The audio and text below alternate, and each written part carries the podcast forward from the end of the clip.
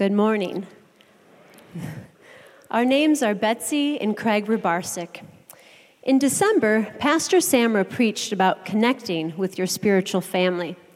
For that simple reason, we stand before you today to share our journey of faith.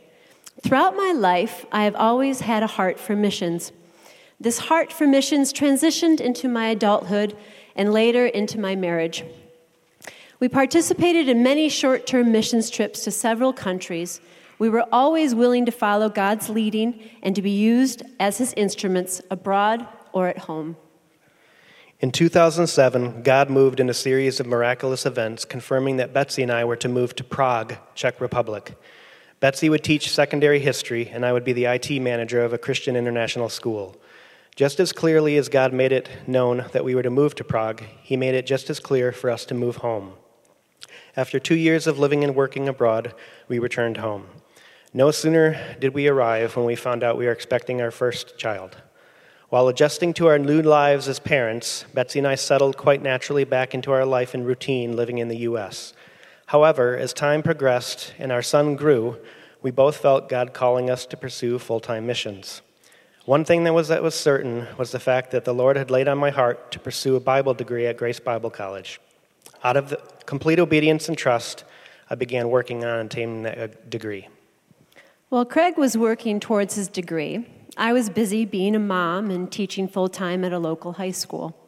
When Craig wasn't studying, he could be found renovating our home. One day, when I was eight and a half months pregnant with our daughter, I found a lovely old hobby farm for sale near Cannonsburg. I was merely drawing Craig's attention to the house to point out how lovely it was when he fell in love with it and immediately said, Let's go check it out. Well, before I knew it, our house was sold, our daughter was born, and I found myself in the middle of a major renovation. My prayer life during this time was to be able to have no college debt. When I would pray, the only thing I would hear God say was, Finish the house, Craig, and trust me. So that's exactly what I did. The whole time I was renovating the house, strangely, I never grew attached to it. Meanwhile, God was working on both of our hearts that we were to literally sell everything that we had, and we knew that in faith, God would reveal the next chapter for our lives. I applied to a myriad of ministry positions, and every door seemed to close. Still trusting that God wanted us to sell everything and follow Him, we prayed that He would close every door and only open the one that we were to walk through. In February of 2016, I felt prompted to look up Dalat International School to see if they had any job openings. I was familiar with this school in Malaysia because it is where I did my student teaching. They were hiring dorm parents to oversee the boarding program. I shared the posting with Craig, and he immediately said, No way. At that point, I prayed, Lord, I feel in my spirit that this is from you. If you want us to pursue this ministry opportunity, you need to change Craig's heart. Literally, within five minutes, Craig called me back and said, Go ahead and apply. Well, ultimately, we were offered and accepted the positions that May and would be moving in two short months. The only thing that needed to be done was for God to sell our house and everything in it. We were excited to wait and see how God was going to move next. Before we listed, we both independently prayed, not knowing the other's prayer, that God would sell the house above asking, give us a cash offer, and that the buyer would purchase all of the furniture in the home. Dream big. Miraculously, that is exactly what happened. Every element of that prayer came into fruition, including Craig's previous prayers of paying off all of his college loans and being debt free. So, with a total of eight suitcases for our family of four, we headed to Malaysia, not knowing when we would ever return home, trusting God completely. While living in Malaysia for the past year and a half, we experienced true spiritual warfare and oppression. One way our family was spiritually attacked was through our health. Myself and our two children were in and out of the hospital on a regular basis. This past October, our three year old daughter was in need of urgent care due to some stomach issues.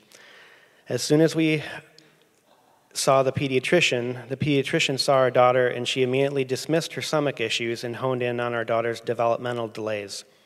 Our, daughter was immediately scheduled to meet with a pediatric neurologist and to receive an MRI.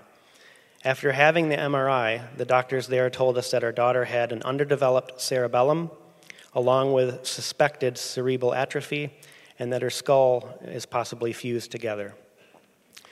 In addition, they wanted to do some genetic testing to see if she had a genetic disorder known as Angelman syndrome.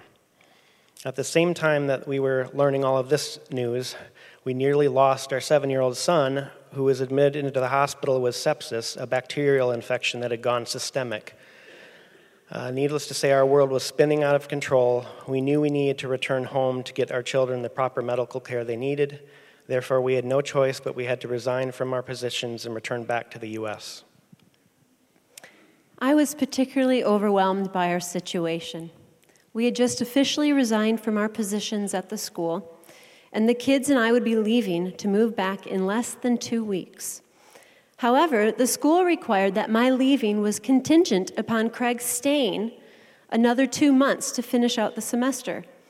My mind was reeling with questions. How was I going to make the 50 hour journey back home without him? How was I going to provide for our children? How would we pay for our daughter's medical care? Where would we live? We had nothing. In that moment, I allowed fear to overcome me. I felt crushed, gutted, drowning, and brokenhearted. In an attempt to clear my mind, I grabbed my phone to see what time it was. As soon as I turned my phone on, my daily Bible verse popped up on the screen. It was Psalm 34 18, which reads, The Lord is close to the brokenhearted and saves those with a crushed spirit. Those words pierced my hearts. Those were the very words that I had been using to describe how I was feeling all these weeks leading up to this moment. Immediately, I cried out to God and said, Lord, those are my words. I am so crushed, so brokenhearted. And through my tears, I heard him speak to my heart and say, I know. That is why I am giving you this verse. A woman I barely knew texted me that same verse later in the day, and I knew that God was going to get me through this. The whole next day, I began packing in faith that I would be traveling home with my family in less than two weeks. That very afternoon, I received a call from HR revealing that they had encountered an unsuspected glitch with my visa and that we needed to meet. When we met, they ended up admitting that they had forgotten that I was in Malaysia on a dependence visa, and that as soon as Betsy and the kids had left the country, I would be considered illegal. Those final days were a whirlwind. God continued to work incredible miracles. For example, the school let us out of our contract. They still paid for our flights home, and we were blessed by families who gave us money to be able to buy our children winter clothing, knowing that they didn't have any anymore we had to sell everything we owned once again, which God provided all the buyers. Clinging to Psalm 34:18 is my prayer, and having seen God move in such miraculous ways, gave me great confidence not to fear the unknown and our return home to the States. We loaded up those same eight suitcases, all that we had in the world, and headed back home. It felt so good to be home. And as soon as we landed, we hit the ground running with medical appointments for our daughter and, uh, and a new MRI ordered. After examining the new MRI, both doctors uh, were in agreement that our daughter's cerebellum is perfectly normal. Praise God. Glory be his name.